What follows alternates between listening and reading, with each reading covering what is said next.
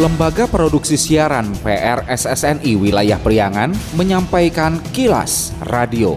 Disiarkan di 20 radio anggota PRSSNI di wilayah Priangan.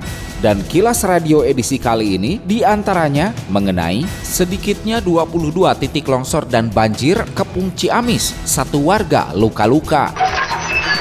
Polres Garut ungkap sindikat pencurian ternak modus sembelih di tempat. Pendengar, inilah kilas radio selengkapnya. Kilas Radio. Kilas Radio. Kilas Radio. PR SSNI Jabar Wilayah Priangan.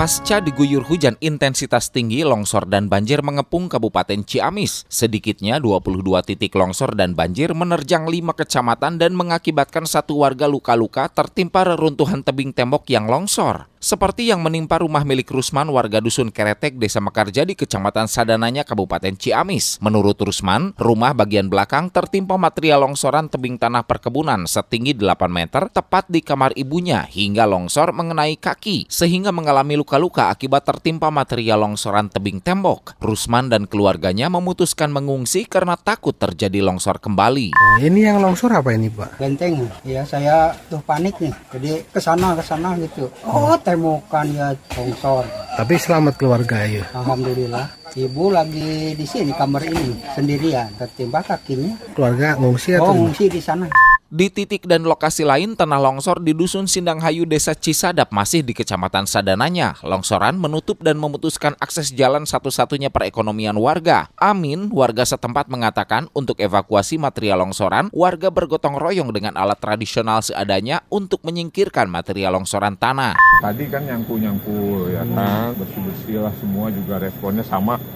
Ada yang mangkas-mangkasin bambu, pohon gitu kan, dengan peralatan seadanya. Harapan saya alat berat, cepat gitu kan. kalau sejauh ini koordinasi sudah dilakukan Udah, udah ada informasi ke pihak kelurahan. terus apa jawabannya? Ini jawabannya gitu aja tadi kan.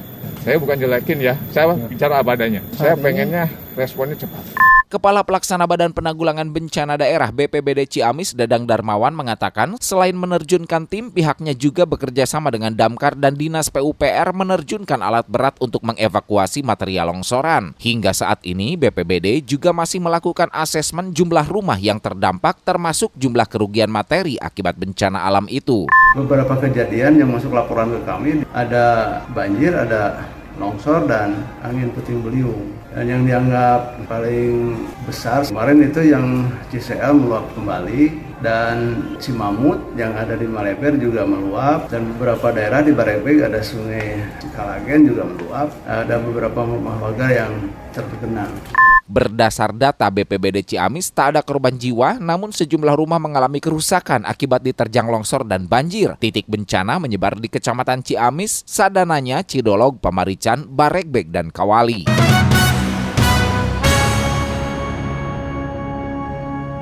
Badan Penanggulangan Bencana Daerah BPBD Kabupaten Tasikmalaya himbau warga agar tetap waspada dan menghindari titik rawan longsor seperti tebing dan lereng yang curam menyusul terjadinya longsoran di Kecamatan Cisayong. Menurut Kabid Darlog BPBD Kabupaten Tasikmalaya Kurnia Tresna Somantri, longsoran dipicu sebelumnya hujan lebat pada Minggu hingga Senin secara terus-menerus sehingga di Kampung Singkursari, Desa Santana Mekar, Kecamatan Cisayong terjadi tebing longsor menutup akses jalan secara total. Kurnia juga menyebut selain longsoran, BPBD juga menerima laporan adanya banjir akibat luapan air sungai yang ada di tengah permukiman warga sehingga merendam 8 rumah dan satu musola serta satu rumah warga rusak tertimpa pohon tumbang. Tak ada korban jiwa dalam tiga peristiwa itu. Himbauan secara umum memang ya kita meningkatkan kesiapsiagaan gitu kan. Kita melalui media sosial gitu kan dengan call center di kita di Pusdaop gitu kan. Terutama kemarin juga kita dapatkan peta rawan dari BMKG berkaitan dengan curah hujan dan itu terus kita sosialisasikan ke masyarakat. Nah, terutama karena ada beberapa kejadian juga selain Cisayong yang sebelumnya itu ada longsoran berkenaan kena ke tembok rumah. Nah, jadi kita mengimbau ke masyarakat, mereka yang tinggalnya di daerah perbukitan atau di daerah zona merah, itu tetap waspada. Terutama kalau hujan turunnya cukup lebat. Kilas Radio. Kilas Radio. Kilas Radio. PR SSNI Jabar Wilayah Priangan. Musim hujan telah tiba. Waspadai kawasan sekitar Anda yang berpotensi rawan bencana alam, longsor, banjir, angin puting beliung, dan lain-lain. Siagakan diri kita setiap saat, setiap waktu untuk meminimalkan korban jiwa. Tingkatkan siskamling antar warga. Segera komunikasikan dengan pihak terkait bila ada tanda-tanda awal potensi bencana alam. Iklan layanan masyarakat ini dipersembahkan oleh Kilas Radio. Bila Anda mendapatkan hal-hal atau peristiwa penting untuk diliput oleh tim Kilas Radio, hubungi hotline servis kami, SMS atau WA ke nomor 0813 2424 5911 0813 2424 5911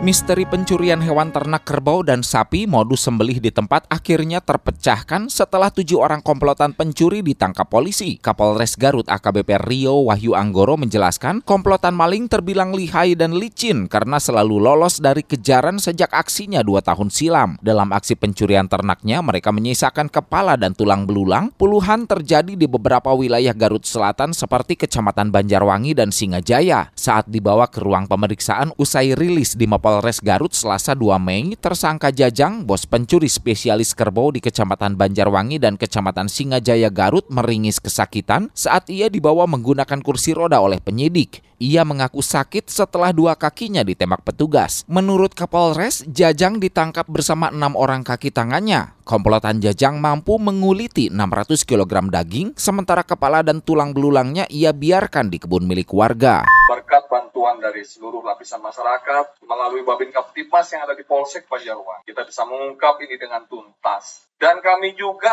akan terus masuk sampai ke yang menerima dagingnya, karena menurut pengakuan mereka, bahwa ada 15 sampai 20 ekor. Dua tahun, kalau misalkan satu malam dia bisa membongkar dua toh, tapi ini bukti nyata dan real bahwa Polres Garut tidak pernah main-main terhadap pelaku tindak pidana apa pun. Bisa dilihat tindakan tegas, ditembak sama anggota saya, dan itu atas perintah saya. Saya bertanggung jawab penuh terhadap apa pun yang dilakukan oleh anggota saya. Demi terciptanya situasi yang benar-benar kondusif di Kabupaten Garut. Dan, dan daging, daging yang dijual itu ya daging yang dijual ini bagi kita mau panggil 480-nya karena kita sudah dapatkan. Ya kami mohon waktu akan kami panggil yang bersangkutan dan kita kalau akan, kalau penjualannya dengan harga normal di enam puluh lima ribu. Per kilo per kilo. Jadi mereka rata-rata kita akan memanggil penadahnya